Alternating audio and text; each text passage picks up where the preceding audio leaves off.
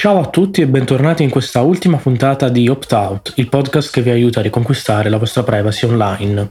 Questa è l'ultima puntata di questa prima stagione di Opt Out. Vi ringrazio tutti per aver ascoltato le precedenti puntate o per chi fosse appena arrivato lo ringrazio per ascoltare questa puntata e lo rimando alle vecchie puntate. Ci saranno comunque episodi bonus o comunque fuori show presenti nel corso dell'anno ma in questa ultima puntata vorrei parlare di due argomenti nello specifico. Vorrei ritornare sulla questione browser alternativi a Google Chrome per aggiungere una piccola rettifica a ciò che ho detto in quella puntata e vorrei parlare del certificato verde europeo per chi appunto ha fatto il vaccino e il tampone può viaggiare libero nell'Europa. Iniziamo dai browser.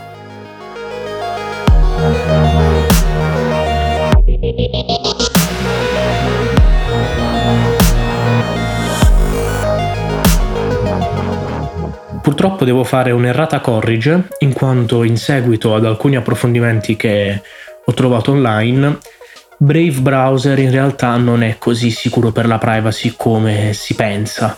Praticamente sono più bravi nel marketing che nella privacy perché in realtà ci sono molti trackers attivi che è facile identificare all'interno del browser quindi in realtà magari i gestori di siti web ci spiano di meno, ma i proprietari di Brave ci spiano molto di più senza contare che in realtà tutti i browser basati su Chrome eh, che ho elencato nella scorsa puntata e tutti i browser basati su Chrome in generale, quindi Brave, Vivaldi, Edge, Opera, tutti quanti, essendo basati su Chrome, al 95% le scelte operative le fa, le fa, Google, quindi è Google che decide dove stanno i paletti e cosa si traccia e cosa no.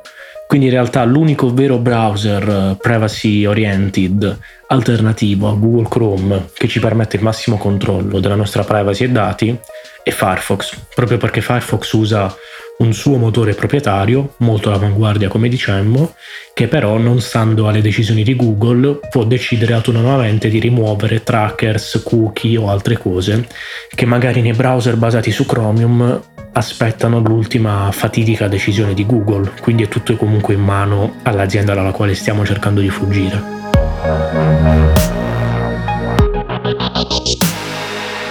Cambiando argomento, volevo vedere brevemente con voi come è fatto il certificato verde europeo.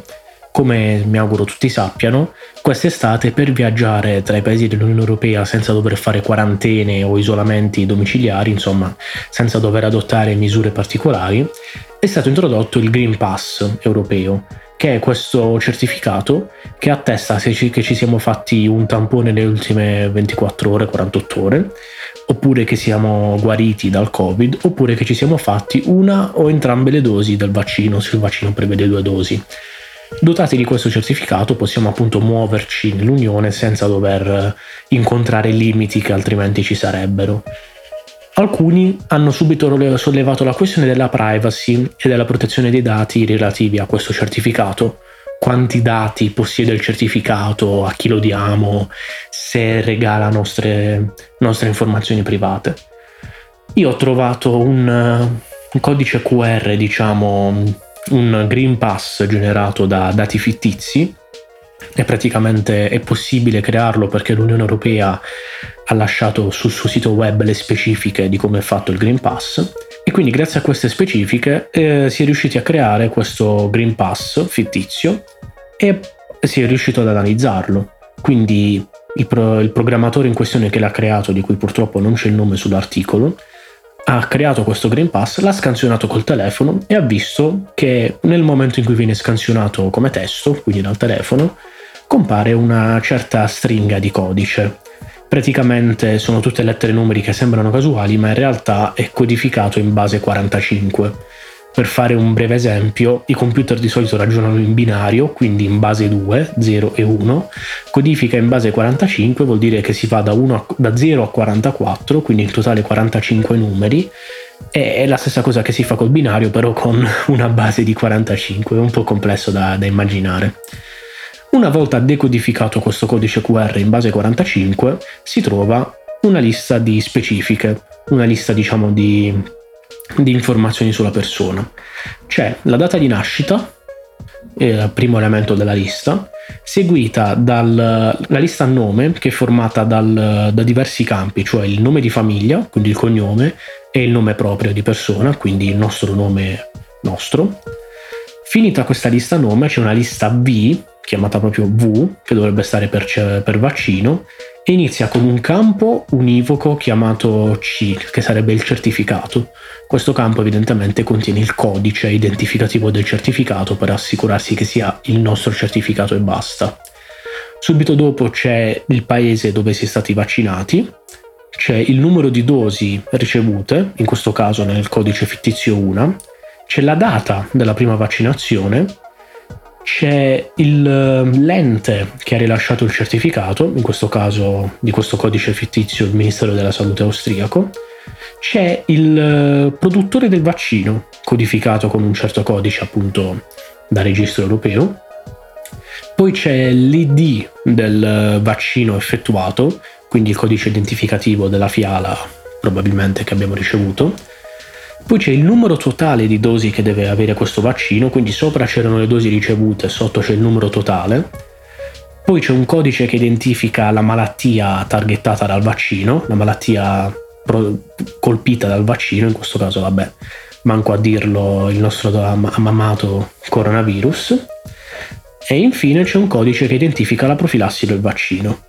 Subito dopo ci sono altri codici, tra cui di nuovo il eh, codice di chi ha rilasciato il QR code, quindi diciamo una sigla bilettere, in questo caso sempre ATT che significa Austria, poi la data di scadenza del QR code e la data di generazione del QR code.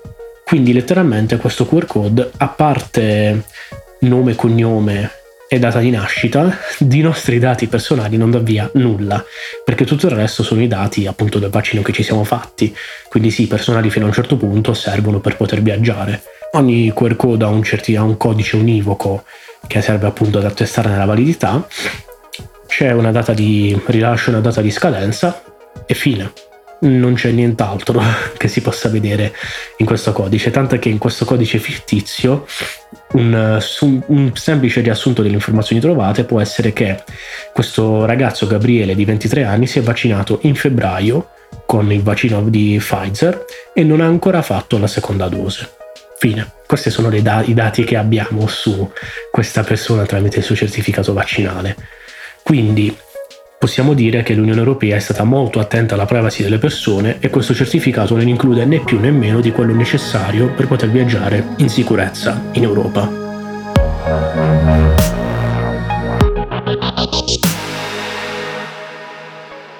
Bene, per questa puntata è tutto e a questo punto direi anche per questa stagione.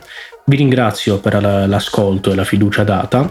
Vi ricordo che se volete supportare il podcast potete lasciare una recensione su Apple Podcast. Di solito le recensioni positive spingono molto in alto il podcast nelle, nelle classifiche, quindi è facile che altra gente lo trovi e questo ci aiuterebbe un sacco. Vi ricordo che Opt Out è un podcast parte del network Beyond Media. Potete andare ad ascoltare gli altri podcast del network Beyond Business e The Dream School su qualsiasi piattaforma podcast, così come Opt Out. E io vi ringrazio e ci sentiamo alla prossima stagione o puntata bonus. Ciao!